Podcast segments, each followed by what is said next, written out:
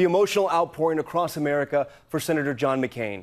The Arizona senator and Vietnam War hero who won the Republican nomination for president in 2008 died last night at home in Sedona after a fight with brain cancer. A somber procession with police escorts seen departing the McCain family ranch late last night. He will be honored at the state capitol in Phoenix on Wednesday, what would have been his 82nd birthday. Flags today flying at half staff in Washington, where McCain earned his reputation as a straight talking maverick during six terms in the U.S. Senate.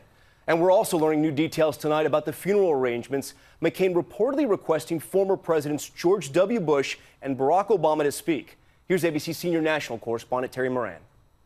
The last journey of John McCain, the hearse carrying his body leaving his beloved ranch yesterday evening, a police officer raising a solemn salute, a citizen's farewell sign.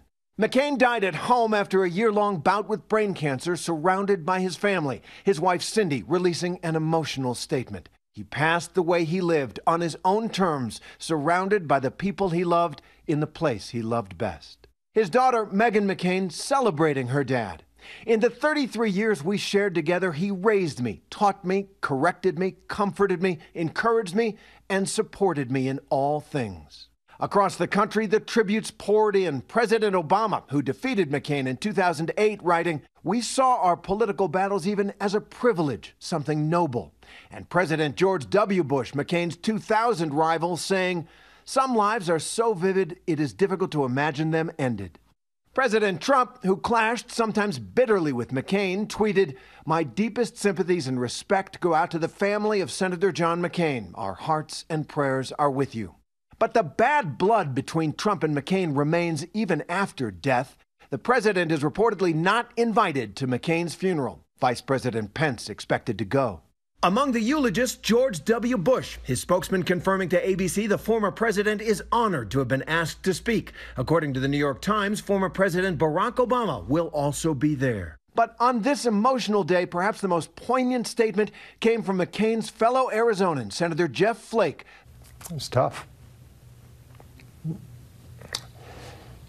I'm going to miss him. Yeah. I, um, I have admired him, like I said, my, my entire life. And uh, it's, uh, it's tough to imagine a Senate uh, without him. It's tough to imagine politics without John McCain. Uh, but uh, we need to go on. You can see there the impact Senator McCain had on his colleagues. Terry joins us now from Sedona, Arizona. And Terry, I want to go back to that news about who's likely to speak at his funeral. Two former presidents who are also people he fought so hard against over two presidential campaigns. It tells you a lot about his character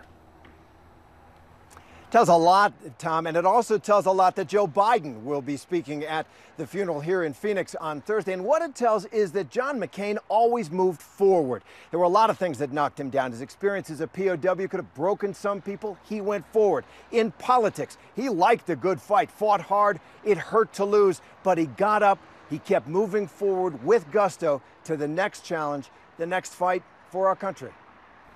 Always move forward in a life of service. All right, Terry, thank you. Hi, everyone. George Stephanopoulos here. Thanks for checking out the ABC News YouTube channel. If you'd like to get more videos, show highlights, and watch live event coverage, click on the right over here to subscribe to our channel. And don't forget to download the ABC News app for breaking news alerts. Thanks for watching.